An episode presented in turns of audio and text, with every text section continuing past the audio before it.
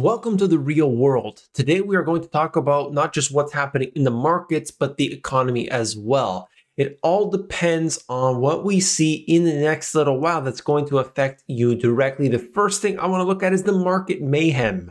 You are seeing things getting very wild. It was supposed to be mellow and it was supposed to be understood, and it is anything but. The second thing I want to talk about is big cash, where it's flowing into. I'm going to show you that. And the third is for you. What does all of this mean to you, the individual? I'm going to cover all of that and more. Let's begin. We'll begin right here. The S&P 500 has the biggest 3-day drop since September. Lower volume ahead of holidays amplifies moves in equities. We are watching all of this unfolding. If you look at what's going on in the market specifically, you're going to see something unusual. And what is that? Well, this should have been the Santa Claus rally. This should have been stocks going up day after day after day. I got more information on that. And in fact, I'm going to do an entire separate video if I can, talking about the technical analysis around this to give you some ideas. But here you can see it is anything but what was expected from most, most individuals out there. And then you have this Elon Musk says that he will pay more than $11 billion in taxes.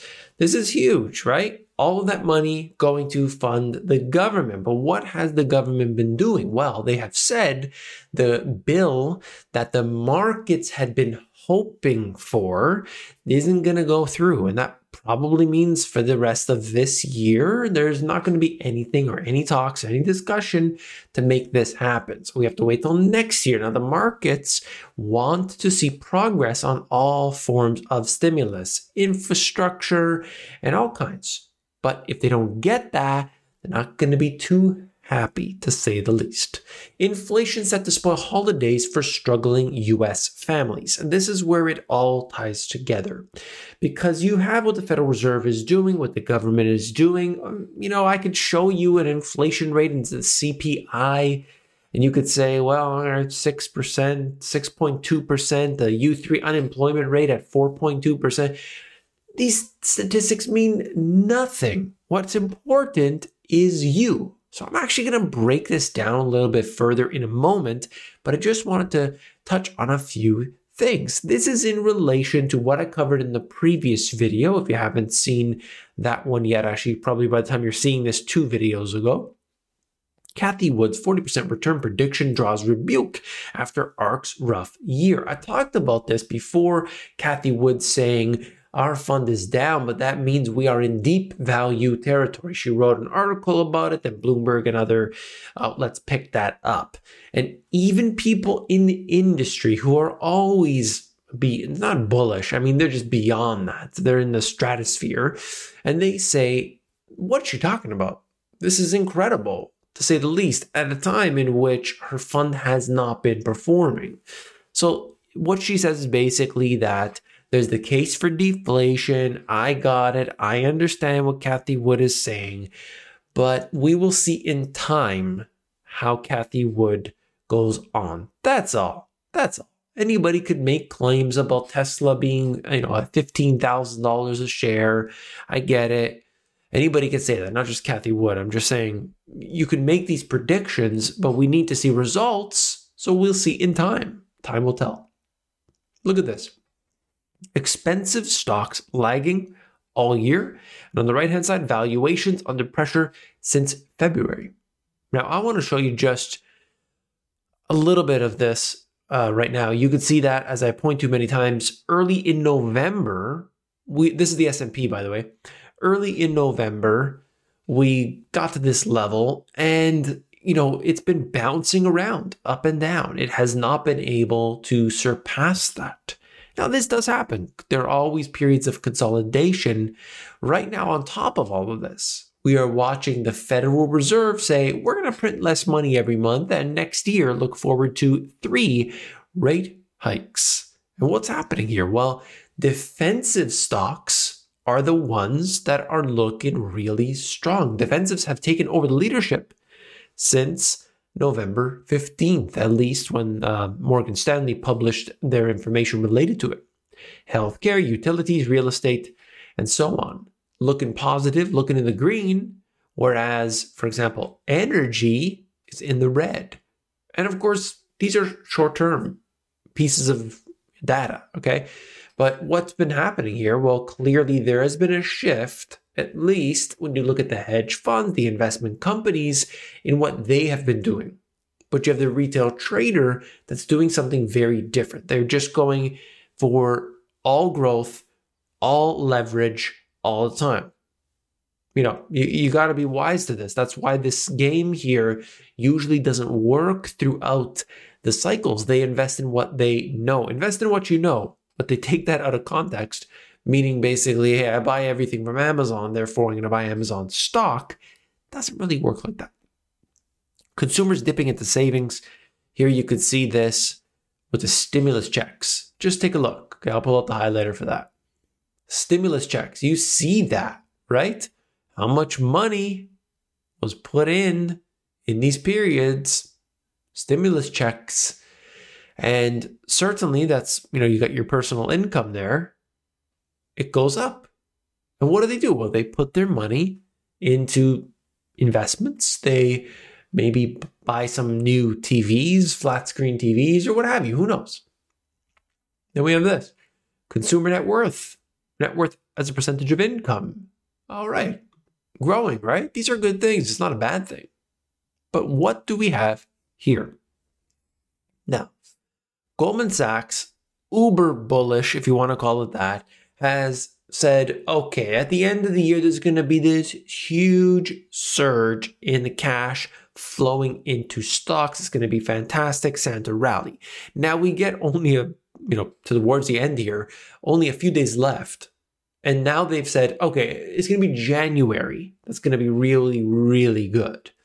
There are more inflows in January than the other 11 months of the year combined.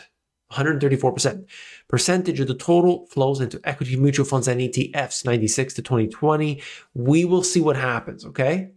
But if they say this, it could be, in fact, the case this time around. Could be January is really good, and then after maybe February is not so good. We don't know.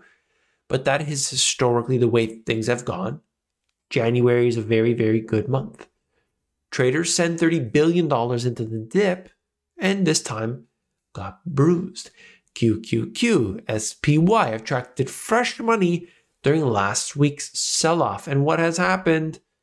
Didn't work out so well, at least for now. If you bought into that dip, didn't work out so well. Now, of course, you can see what's happening here, and I'll cover it on the on the other video. We'll see. But with rising interest rates, which we'll talk about here in a second, rising interest rates, that kind of changes things. And that's why defensive stocks are starting to do better because things are starting to rotate.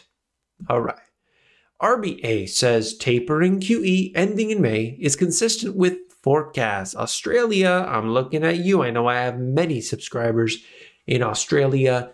This, if in fact is the case, tightening along with central banks around the world, this could be the case for Uh, you know a drawdown in equities, potentially real estate as well, just like Canada the you know real estate in Australia very very very dependent on super low interest rates and that is very worrisome. But what does it all mean GPS? 4.2% on the U3 unemployment rate? I mean, who cares? Well, what's important is you, yourself, your family. Look at this. Savings and income drop as inflation rises. Savings as a percentage of the disposable income that's the black line, declining dramatically. Okay, big time. And then we have month over month inflation. Because the higher inflation gets, the worse off everyone's going to be, except for the top of the top. And then this real average weekly earnings. That has declined as well and is actually for the past few months has actually been in the negative. Not a good sign, right? What can individuals do? What can they look at here to at least gauge what's happening? Well, in this one here, we're just seeing the higher food and energy costs weighing on lower income families in particular. But, uh, you know, I've shown you before, it's not just those in the bottom 50%. It's actually those more likely in the bottom 80% or even 90% because everything is more expensive. And that to me is huge. Some people, however, are not experiencing the same situation. You could see champagne to pop sales record as demand flows again. Huge, right? Who's popping the champagne? It's those who are doing very well. And while that might be a small group of people, it is some that are able to spend on certain things. And you see the luxury items doing very well. Severe flooding disrupts operations at Port Klang, and this is um, in Malaysia.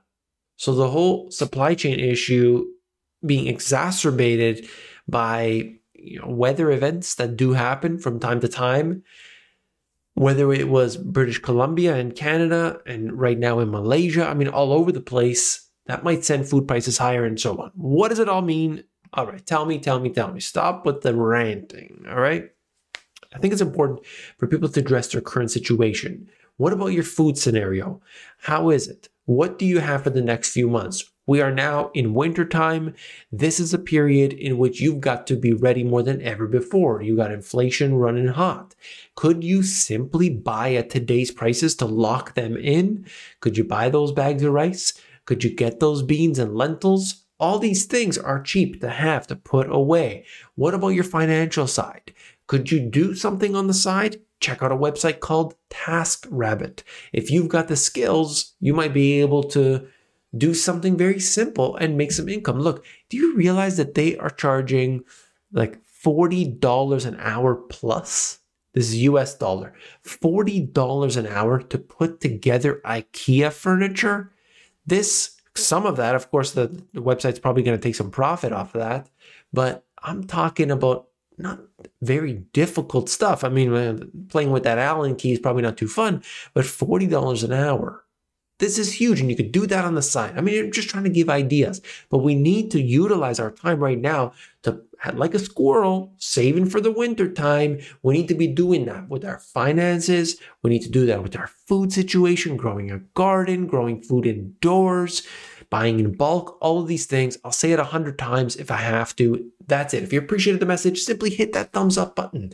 It's right down below and it supports the channel. At the same time, it notifies people out there in YouTube world that this is a good video. Just click that button. I do appreciate it very much. If you haven't seen this video yet, you definitely want to check it out.